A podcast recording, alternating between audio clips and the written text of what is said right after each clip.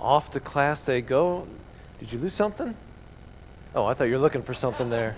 If you find a quarter, tell me. I'll take it. Okay? All right. Good deal.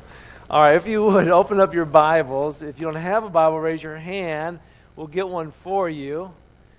Are you all recuperating from that snowstorm? You all look, you know, a little quiet in here, like your backs wore out from shoveling or something. I don't know. Is it too much playing in the snow? Too much? How many of you have white knuckles from driving in it? Maybe I should ask that question, okay? Okay. Well, it's good to see you here this morning inside. And uh, we definitely, I believe, are going to have a white Christmas now. So, yay for all of us who want a white Christmas. For all you don't like white Christmases, sorry. Uh, you just got to deal with it. We live in Ohio. Who knows? It's, it is Ohio, so we might, it might be gone next week. Who knows? Um, if you didn't get the message again one more time, I want to make sure as you leave, make sure you grab a ballot and vote. Fill it out, put it in the blessings box. We don't want to miss anybody, okay?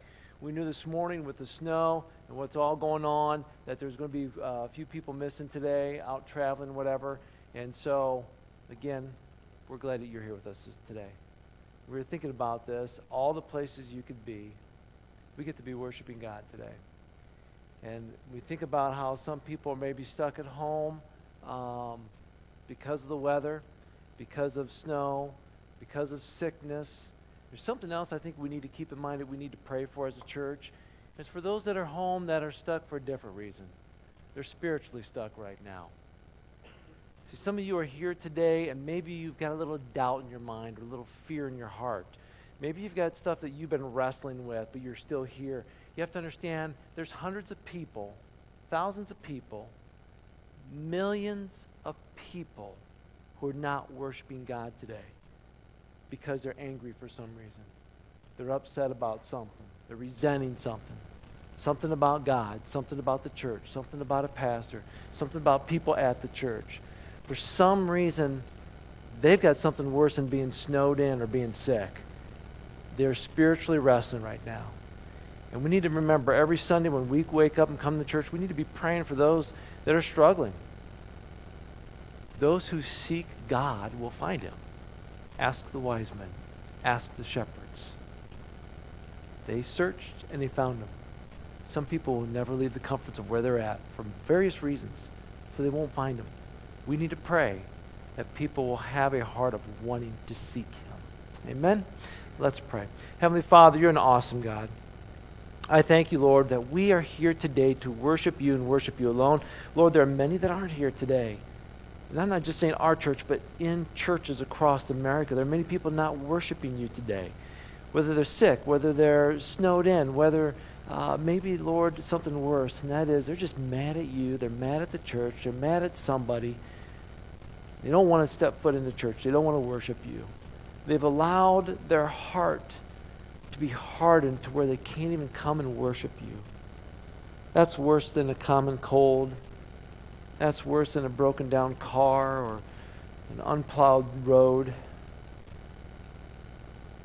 Lord, I pray for them.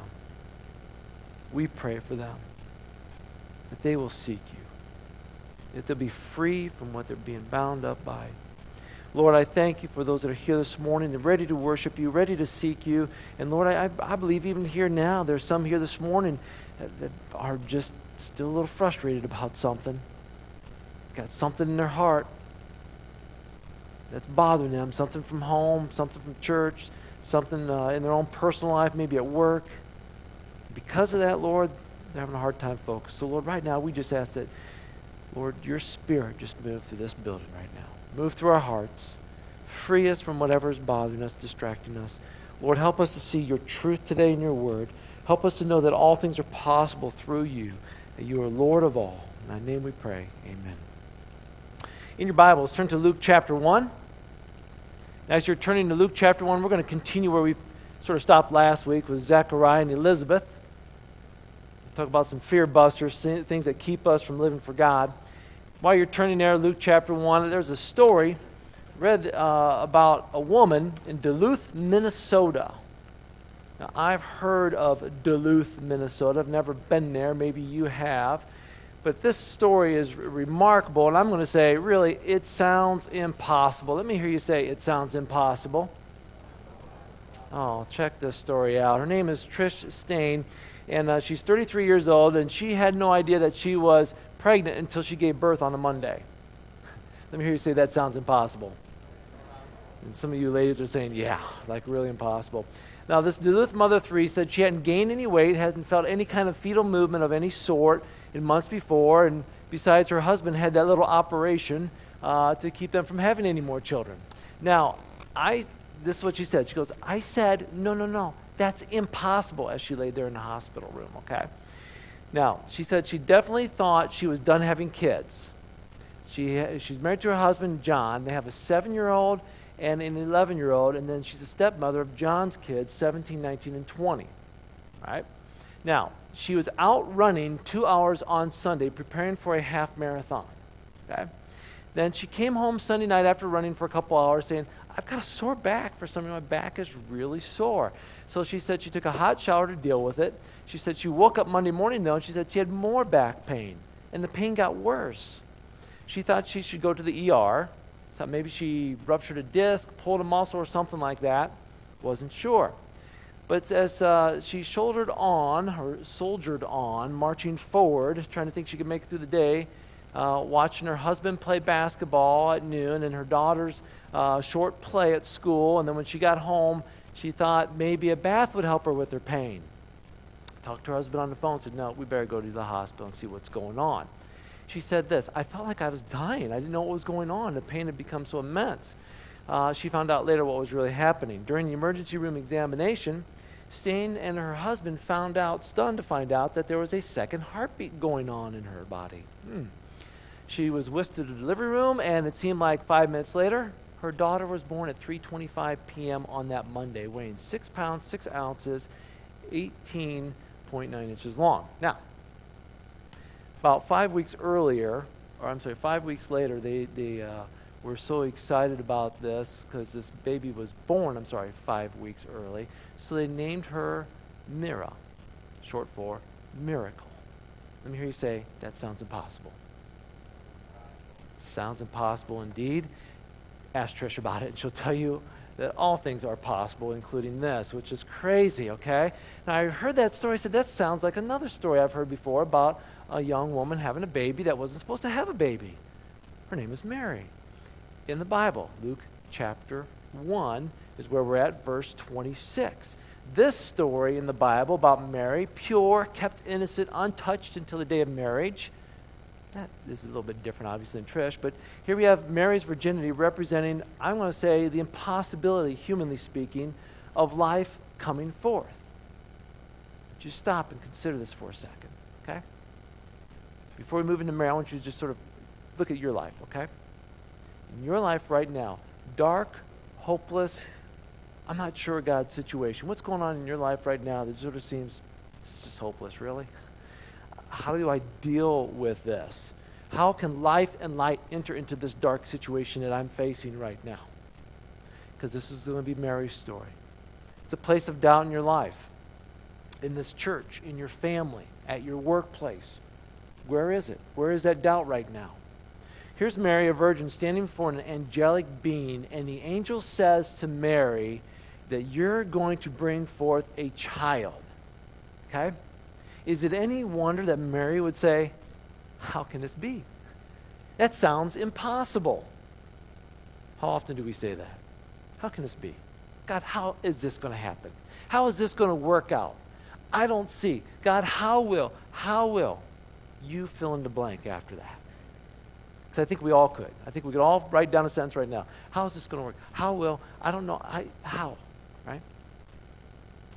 How often do we say that? I think about those dark places in your life where you can't answer, there is no solution, doesn't seem like there's much hope. And in these places, in these places, could it be that God wants to enter in? In the darkness and the hopelessness, in that blank spot right now, could it be that God's saying, I want to come in there? I want to bring life and light to a dark situation in your life right now, to a situation that seems impossible. Let's pick this up. Luke chapter 1, verse 26. Let's read this story. In the sixth month of Elizabeth's pregnancy, God sent the angel Gabriel. Now remember Gabriel? Now, Gabriel also, if you want to go back 500, maybe 600 years earlier, Gabriel came and spoke to Daniel and gave this incredible vision. Then we hear Gabriel again last week talking to Zechariah. Now Gabriel shows up with Mary. It's an incredible angel of God, messenger. God sent the angel Gabriel to Nazareth, a village in Galilee, to a virgin named Mary. She was engaged to be married to a man named Joseph, a descendant of King David. Gabriel appeared to her and said, Greetings, favored woman. The Lord is with you. Now, confused and disturbed, Mary tried to think what the angel could mean. Don't be frightened, Mary, the angel told her. For God has decided to bless you. You'll become pregnant and you'll have a son. You're going to name him Jesus. He'll be very great, and he'll be called the Son of the Most High. And the Lord God will give him the throne of his ancestor David, and he will reign over Israel forever. His kingdom will never end. Mary asked the angel, But how? oh, wait, did we have that one before? How? Okay. How can I have a baby? I'm a virgin. The angel replied, The Holy Spirit will come upon you, and the power of the Most High will overshadow you. So the baby born to you will be holy and be called the Son of God. What's more, your relative Elizabeth has become pregnant in her old age. People used to say she was barren, but she's already in her sixth month. For nothing is impossible with God. And Mary responded, I am the Lord's servant. I am willing to accept whatever He wants. May everything you have said come true. And the angel left. What an incredible thing. You know, last week I shared with you that Luke wrote this at a definite time, at a definite place, with definite people. And It is very accurate, okay? There, there, there's no way of saying this is more accurate than it, it is accurate, period, okay? And the scripture re- points to another specific time, six months. Six months. Okay, now what we're talking about, though, is the sixth month of Elizabeth's pregnancy. So we're on a timeline. We can see when this happens. Matter of fact, though, there's a specific time here because in Galatians 4 4, it says that in the fullness of time, God sent his son. See, God has this incredible plan set up, There's, and God has ordained for his son to appear at an exact time in human history. You know, a lot of us think maybe it was on a whim, a spur of a moment. It could have happened this. God says, no, no, no, no. At this certain time, my son will appear. And this was a fulfilling of that. This happened at a specific time. And as I said, what time? Six month of Elizabeth's pregnancies, when the angel appeared to Mary. There's an appointed time in which Jesus Christ enters the world. There's an appointed time in which God enters dark and barren places. We've all been there. When our hearts, if you could think back, when your heart, when my heart was first so dark with sin, before we ever ask Christ into our life, as Dan was saying up here, you know, there's a point in time we come to a realization I've got so much sin and junk in my life, I, I can't get rid of it anymore. I've tried, I've tried. But you know what? There's one who can. We know that all have sinned all have fallen short of the glory of God. Uh, we didn't just sort of mess up, we messed up, period. Okay? I was thinking about that as you said that because I often say this too. It's sort of like, well, you know, we got a little bit of sin in our life. No, you know, we all got sin in our life. I don't know if you know this, but when you step in a mud puddle, you get muddy. It isn't like, I got just a little muddy. No, you got muddy. Okay? You've got mud on you. You're stained. That's sin in our life. And at some point in time, we all figure out in our life there's sin in our life. We can't get rid of it on our own. We need a Savior to come and take that away. So we confess with our mouths, we believe in our hearts that Jesus Christ is Lord and our Savior, and He comes and He takes that away. He forgives us of our sin. Do you remember that day? You all remember that moment when your heart was dark and then you asked Jesus to be the Lord of your life? Do you remember that day? For me, I remember. I remember the first time, okay, and I've shared that with you about my brother Mark and up in my room, and yeah, that was an incident, okay? But I remember too then in middle school camp, going to camp, and the counselor or the speaker being up front talking about loving God. How do you love God? How do you love somebody you can't see, touch, feel? Really? I can love my mom, I can see her. I can love my dad, I can see him. But how do you love God who you can't see? That tore me apart as a junior higher. So I went back in the room and I talked to the counselor. And at that point in time, I rededicated my life. I recommitted my life to Christ because I truly wanted to be forgiven and I wanted to know what it meant to love God. What does it mean to love God? I found out by obeying His commands and loving others and doing what His Word commands. That changed my life. My heart, which was dark and corrupt, was changed when Christ entered my life as He entered yours. Do you remember that time when Christ entered your life? And maybe you had other times in your life where even though you are a Christian and you've surrendered your life, you've had some rough times in your life. Anybody been there? Your heart starts feeling dark again, like, oh God, where you at? Because I'm struggling. That was my sophomore year in college.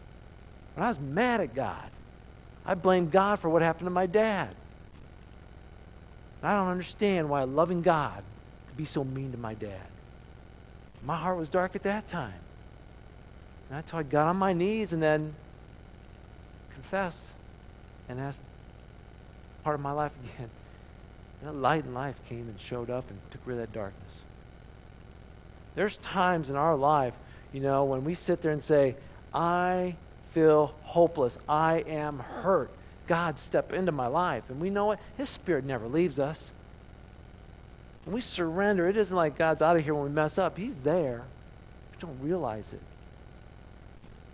Remember when He stepped in at that appointed time. There is a time. Now, here's another thing there's a specific time, but there's also an angel sent to a specific location. Look at that next verse. He was sent to where? To Nazareth, in a village in Galilee. So obscure, so trivial, right?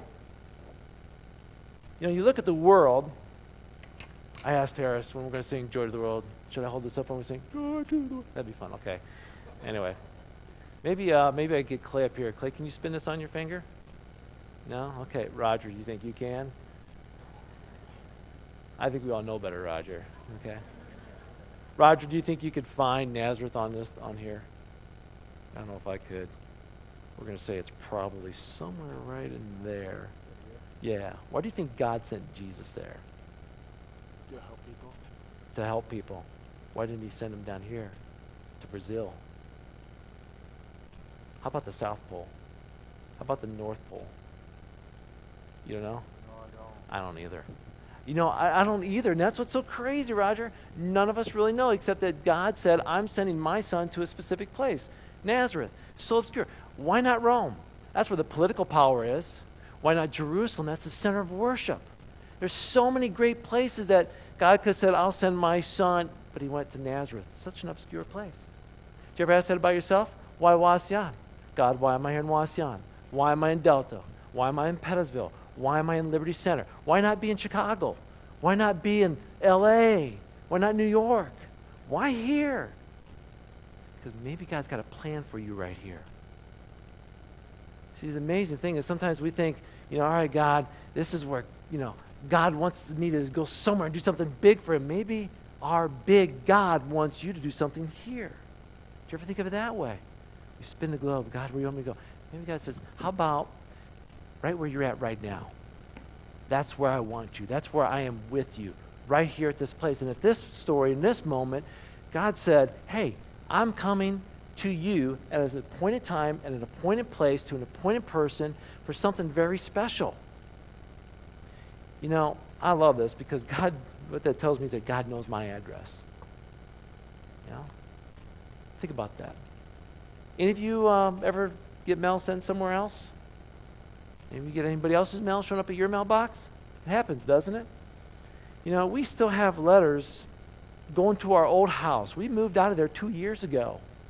And we just this past week we got another return. You know, it's like somebody had a little yellow thing on there. It's like they sent it to the old ad. That's two years old. I mean, how can that be? We made all the necessary changes. We, we called all the places. We sent all the letters. We over communicate in all of our correspondence. We put our return address up there and we put it in the inside. How can you not know that we moved? It's like, bummer. You know? They don't know where we live. Amazing thing is, God does. God will never mess up on finding your place. You might be sitting there at home thinking, well, God didn't show up. Must have the wrong address. No, no, no, no, no. He knows your address. He knows exactly where you live. You can't run or hide from him. He wins every time. He knows every detail of your life every moment. Look at the person next to you and say, God knows me. Well, some of you didn't even turn. Bah humbug. Let's try this again. Look at the person next to you and say, God knows you. Look at the person next to you and give them that look and say, God knows where you live. Go ahead. Oh, yeah. And if you want, you can throw in one of those, and so do I. Okay? Matthew 10, verses 29 to 30 says this What's the price of two sparrows? One copper coin. One coin, great. But not a single sparrow that's worth a copper coin falls to the ground without our Father knowing it. And God even knows the numbers of your hair on your head. Ooh. God knows where you live, He knows all about you. Now, this isn't just a nice story, it's an incredible, true reminder that the God of this universe is involved in time and location and our personal lives. He is with us, He knows us, He calls us by name. God doesn't need a name tag for you, He doesn't need to have you on file on a computer. He knows you. That's what's so incredible about this story is he knows it all. And it was Gabriel who appeared to Zechariah and Daniel, now appears to Mary and says, says, Mary, Greetings, highly accepted or favored. The Lord is with you. You know that phrase is only used two times in the Bible? Once with Mary and another time with Paul. Ephesians chapter 1 verse 6, Paul says this, "To the praise of the glory of, of grace, wherein he has made us accepted in the beloved." Paul says the same thing that Gabriel said to Mary. He says to us, you are highly accepted in God. As believers in Jesus Christ, lift your heads up, throw your shoulders back, and understand this about yourself as a believer in Christ. You are highly favored. You are highly accepted in the eyes of God. Don't think less of yourself. Don't let people put a label on you. Because you made up, you made, made a mistake, and, and oh boy, I really blew it. But you know what? God looks at you and says, You are still highly accepted in my eyes. This world may look down on you. This world may talk bad about you. You are highly accepted in my eyes. Please, child, throw your chin up, throw your shoulders back. Walk with the truth that you are loved and highly accepted before God. That's what Mary was hearing from Gabriel. That's what we hear from God. Everything God wants to work through you, He does. Some of you disqualify yourselves and say, I didn't go to Bible school. I didn't go to college. I, I, have only been a Christian so long. Uh, two words for you so what? Okay? Because here's the deal God's got more in store for you than what you think you have. Don't discredit yourself for what you have done or who you are or what you think you can do. Think about Mary's situation. Teenage girl. She's got an angel standing in front of her, saying, You are highly favored, highly accepted of God. Look at verse 29. Verse 29. Confused, disturbed, very much so? Yeah. Mary tried to think what the angel could mean by all this. Her reaction was a very humble reaction, but it was also an emotional one. I'm sure she, she probably sat there thinking, Who am I that you would bring this angel to me, God, and call me highly favored? This is such a humbling thing, but yet also an emotional one, very disturbing. I mean, she was deeply disturbed. I think, I think we would all be, wouldn't we? When's the last time anybody had an angel stand in front of them? Anybody? Anybody? Nobody? Okay. Let's think about this. If we did have an angel standing in front of us, glorious, bright, shining, blinding, I, what would our reaction be? I think we'd all be greatly confused and disturbed too, right? Just as Mary was. Uh, it's speechless, right? Okay. So she thought hard. She reasoned in her mind. That's what the, the, disturbed and confused means. She tried to think about, she started to reason. What is this all about? She started to think it all through. You know, when we can't figure things out as in this situation. We begin to try and figure it out.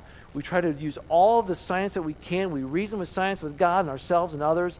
And here's a very basic principle. Please listen to this. Here's a very basic principle we all need to get. Okay, you ready for this? Listen carefully. You might want to take notes on this. You might want to write it down. This is a very basic principle, and I really believe that if we get this principle, we will allow God's Spirit to really flow through us and overflow through us and to do incredible things for Him. So, again, here's a very basic principle. Everybody got this? Everybody ready for this? Here it comes. Quit trying to figure out how it's done. Okay? Quit trying to figure out how it's done. How are we ever going to? I don't care. Quit trying to figure it out. You know, some of us think we can't move forward unless we have all the answers. That's good. Yes, we do need answers. But sometimes there aren't answers. Sometimes there aren't answers. Quit trying to figure out how it can be done. I'm going to make sure you got that, okay? Because a lot of us think that, well, if I can figure out how it's done, I'll have peace. You know where peace comes from? Not you. Okay? For some of us, it's time for us to pull out our little pill case we take our pills from, and the ones that say pride on them, throw them. Okay? The answers do not come from you, they do not come from me. You know where peace comes from? Let's see, what Paul say? Stop worrying about everything. Pray about everything. Give God thanks, right? But what was, what was the key part that came after in Philippians 4, verse 7? And the peace of God, which transcends all understanding, will guard your hearts. Where does peace come from? God, not us. We think, well, if I can figure this all out, I'll be all good. You know what? When you're trying to figure out, you know what that is? That's pride. Thinking that you have to have the answers. You have to be the God of your life right now. I'm telling you right now, for all of us, we've got to step back sometimes and say, okay, is this really a pride issue? Am I really got to feel this? Or is this really a trust issue? I can't trust God on this one. Which one is it? Think about this. The Bible is so chock full of moments we'll never figure it out. Empty jars, all those empty jars. Remember the, the story? The, the widow, she's like, she's like pouring in and pouring in, pouring in a little cup, and like, oh, you got so much. How did that happen? I don't know. Don't try to figure it out. Okay? Don't try to figure it out. How about the splitting of the Red Sea? How about Moses taking this wooden staff, throwing it down, and becomes a snake? How about the ten plagues? How about living inside the belly of a fish for three days? Everybody tries to figure that one out, don't they? How many times have you heard fact or fiction? Could this really be done? Could somebody really survive? Who cares? It's in the Bible. Stop trying to figure it out. Walking on water, water to wine, feeding 5,000. How about this one? Coming back to life from the dead. How did, I don't know. Quit trying to figure it out. And then we got this moment. Teenage girl, never touched by a man, is going to have Jesus in her. Oh, how? Don't even go there. Don't even try to figure it out. Mary thinks that this is beyond her. Everybody repeat after me. Yes. Thank you. Yes, it is beyond you, Mary. It's beyond me. It's beyond you. None of us can figure it out. Every single miracle of God is beyond us. That's why they're called miracles. It's only something that God can do. Now, I'm not saying reject intellect. Please listen to me on this, okay? I'm not saying reject intellect and reasoning. We need that, okay? But I'm saying bring that under the control of God's Spirit and His Word. It's a matter of saying, Lord, I trust you. I don't see it. I don't know how. I'm not going to mess around with this anymore. I bring this to you. I trust you. In this moment, God comes crashing down and scolds us for reasoning, right? Oh, you think too much. Or why don't you just trust me? Why don't you just quit trying to figure it out? He doesn't do that, does he? No. See what he does? Look at verse 30. What does the angel do? Mary, Mary, Mary. I think he only said it once, but I'm going to say it a couple times, okay? Mary, Mary, don't be afraid. Fear not. It's okay. okay I know I, you found favor with God. I know you want to figure this all out. I know you're asking how. It's okay. Don't fear. It's translation. Take courage. Trust us. Instead of scolding, there's comfort.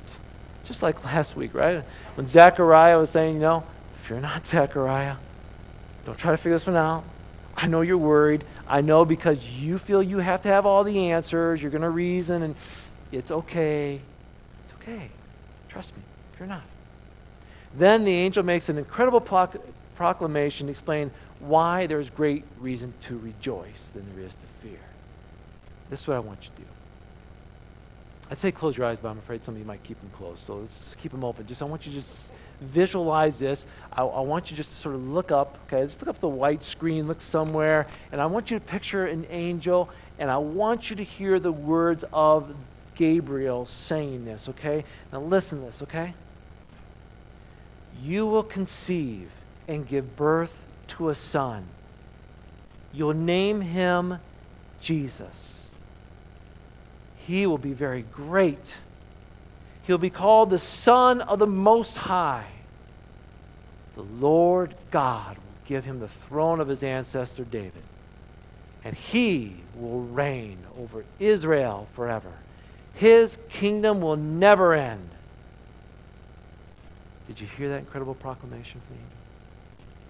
Sometimes we just read right over it, right? Stop and linger on it. You think about, you know, our times are dark, right? Our world is dark. And, and, and especially for Mary, it was such a rotten time in history. And she hears light is coming. She hears an answer is coming. A Savior is coming. What an incredible proclamation. Son of the Most High, Jesus.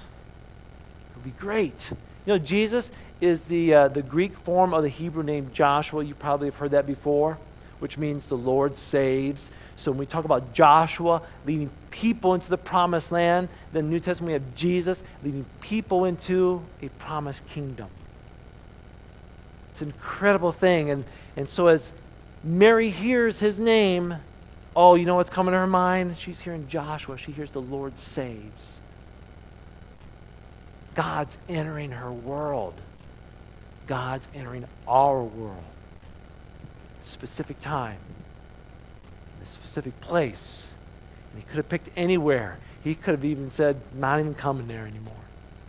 But he said, no, I'm coming down. And I'm going to change this globe.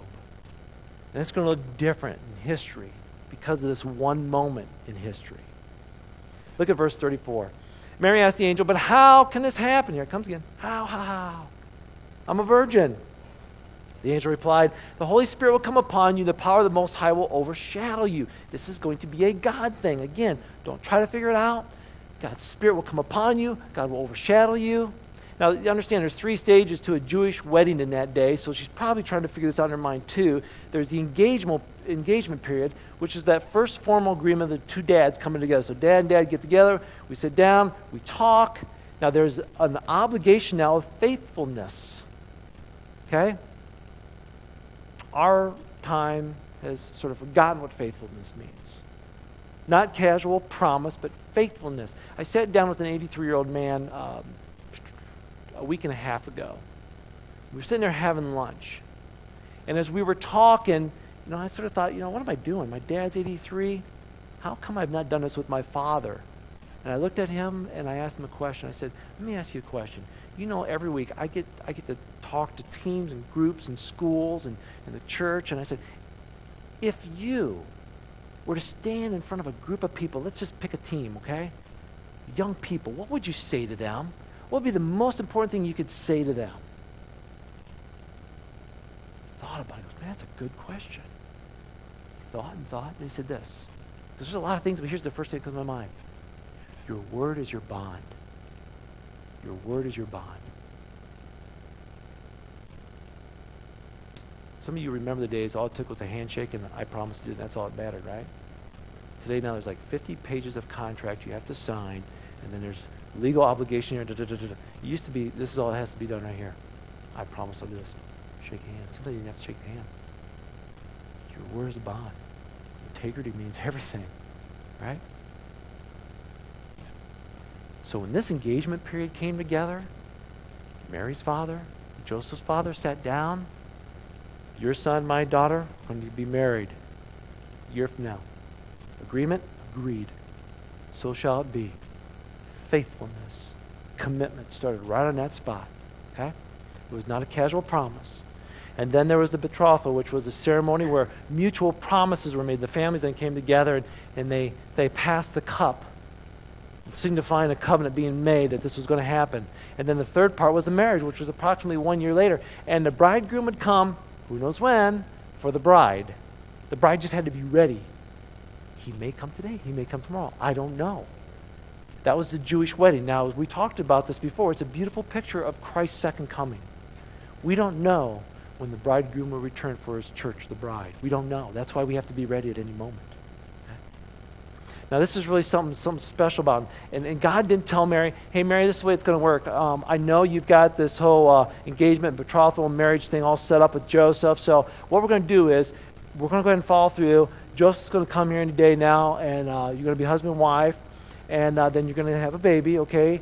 And uh, once the two of you together have this normal human child baby on your own, then I'm going to enter in into that baby's life, Jesus, and sanctify it, set it apart. Didn't work that way. Didn't work that way. And in the same way, I want you to think about this.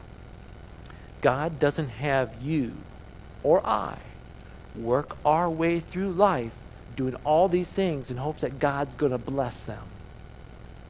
His miracle is not going to be based upon your experience or your growth or your efforts. It's not based on, on what you're going to uh, do as far as a relationship with Him. See, a lot of us think, well, if I do more for the church, if I do this, this, this, this, then God's going to bless it. It's like, no, no, no. You know what's? It's based on His promise. God's got promises and a plan for you. We're faithful to that, bless you. It's based on His commitment to you. It's because he said so. That's why. Now, how can this happen? I mean, the Son of God placed in the womb of a woman without any kind of mankind help. How? How? How? Can I go back to that basic principle that I said before? Quit trying to figure it out. This is a God thing. Okay? Luke was a doctor. He surely knew about childbirth, right? As a doctor. He also was a researcher gathering the facts, interviewing Mary and others. So Luke records all this and records this. How can this happen? Here's Dr. Luke writing it down. He doesn't try to explain it away. The only explanation that, explanation that Luke gives is this it's God. It's God. Here, if God can create Adam from clay and breathe into his nostrils to create man, do you think God can enter into a teenage girl? Mary? Yes. Absolutely. Teenage girl, young, no privileged position culture because not only is she a teenage girl, she's a woman. Women had no rights in this culture. She's inexperienced in relationships and marriage, life in general. So, of course, she isn't going to figure it out. Of course, she's going to sit there and say, How is this going to happen? I'm just a teenage girl. okay, you know? Right? Is that a good, is that teenage? Okay, good. I just make sure teenagers in this room, children in this room. You don't have to figure it all out right now. That's okay. You are inexperienced in life. That's why adults come alongside and say, We want to help you. Because we've experienced things that you've not yet experienced. But then, adults, guess what? There's things we haven't experienced either. Guess who comes alongside us and says, Hey, it's okay. I want to walk with you too? Who would that be? Hmm, everybody repeat after me God. Now let's say it with an exclamation point God. Yes. Gabriel reminds her God's Spirit will work this out. God will be with you. God will overshadow you. Let's read on. So the baby to be born will be holy. He'll be called the Son of God. Look at verse 36. What's more, your relative Elizabeth has become pregnant in her old age. People used to say she was barren. Oh, but she's conceived a son. She's now in her sixth month. You know what I like about that part right there in that scripture is that, hey, Mary, guess what? You're not alone. Because, see, sometimes in the dark places of our life, we feel God's talking to us and He's promising us something. And we're saying, but how, how? And God's saying, don't worry, I'll work this all out. I'm to try to trust you. Then God comes along and says, oh, by the way, there's somebody else that's going through this too. Did you know that? You're not alone. I think when we realize we're not alone, it always helps us make it. It brings some, some comfort. You know, I love hearing life change moments when you experience God at work and you share it. I don't know if you've had anybody recently come and say, hey, did you hear about, hey, I got to share the story with you, this God moment. Let me, let me ask you this. Next time something, something really cool happens in your life, it's like, oh, that's a yay God. Share it. Share it, please. Because you may not realize that your sharing that God moment in your life may be the inspiration and encouragement that somebody else who is struggling needs to hear. Go ahead, post it, text it, tweet it. I almost said toot it. Um, don't do that, okay? Do something with that great news. I've lost all of you now. Worship team, come on forward. We're done. Actually, worship team, seriously, come on forward. We're close to being done. Repeat after me, church. Nothing is impossible with God. One more time. Let's do it together. Here we go. Nothing is impossible with God. Look at verse 37 says, For nothing is impossible with God. Let me read you different translations. With God, no word shall be without power. With God, nothing is ever impossible. No word from God shall ever be without power. For no word of God is without power. Everybody hearing this? When we read, for nothing is impossible without God, that nothing actually means no word. Anytime God speaks a word, guess what? It's got power in it. For no word of God is without power. Did God speak it? Oh, it's got power. Did God say it? It's got power. Did God promise it? It's got power. Mary replies and responds back to that, said, I'm the Lord's servant. Can you imagine that little teenage girl? I'm the Lord's servant. May everything you said about me come true. You know, when God told Abraham and Sarah that they're going to have a child at their old age, what did Sarah do? she laughed, right? What happened when Zachariah told Elizabeth they're going to have a child? He doubted. There's, right? God's going to do that. You go laugh. Okay. Okay, so here's an older person laughing about it. Here's another older person doubting it. You got this little teenage girl. She's told she's going to have a baby. What does she do? She believes it. Why is it that children are so vulnerable in believing things? Because God gives them a childlike heart. Oh, adults, sometimes we need to sort of groom our hearts back to a younger age. Trust Him like we used to when we were little kids. You could tell any kid right now great story. And you're like, really? That happened? You know I'm talking about, parents, grandparents? Grandparents especially, you tell some good stories. I know you do, right? Okay? And those little kids are on the edge of their seats, they're listening, you know? Oh, matter of fact, the season we're in right now, there's a story about a certain man in a certain suit. A lot of kids are hanging on the edge of seats. They're believing, believing, believing. And then we talk about a God who loves us, who's real and real good to us. And we're like, really, God? What happened to our childlike faith? Trust in Him. Like a child who simply believes without reasoning, without arguing, accept it. Accept it. Accept the good news. As Gabriel accepts the good news, or as Mary accepted the good news from Gabriel, I encourage you, accept the good news from God. No doubt, no fear, humbly accept. Smile because God has come to you at a specific time, at a specific place, with some good news for you. So I know each and every one of us in this room has that dark spot right now where we're confused, right? God's put something into your world that's not making sense. And you know He's involved. But you're thinking, all right, God, I know you're involved in this. I know you want me to trust you. Not seeing how. God's going to say, quit trying to figure it out. Trust me. Simply believe. And when we get rid of that doubt and that fear, humbly accept, you know what? Then we can smile. We can step back and say, oh, joy to the world. And we're going to sing, we're going to sing Joy to the World here in a second. And I encourage you to sing it with God's Spirit in your heart like you've never sang it before. Okay? I don't care who's standing next to you. I don't care how good you sound or how bad you sound. When you go caroling outside somebody's house, you belt it out. You go to Los Mariachis or you go to some restaurant and somebody's got a birthday and we sing along and we shout it out. We're in a room full of strangers singing happy birthday to somebody, right? We don't care. You're in a place with God today who loves you, came to you at a specific time and place, says, I've got good news for you. Just trust me. That's a reason to sing for joy, isn't it? Amen? Please stand and let's pray. Heavenly Father, you are an incredibly amazing God. God, each and every one of us today are here for different reasons and purposes. And, oh, wait, Lord, are we here for one reason? Yeah, God, we're here for one reason to worship you. Just like the wise men and the shepherds came to worship you as a child, your son as a child in the manger. They came from long distances and they brought their gifts and, and uh, they heard angels speak to them.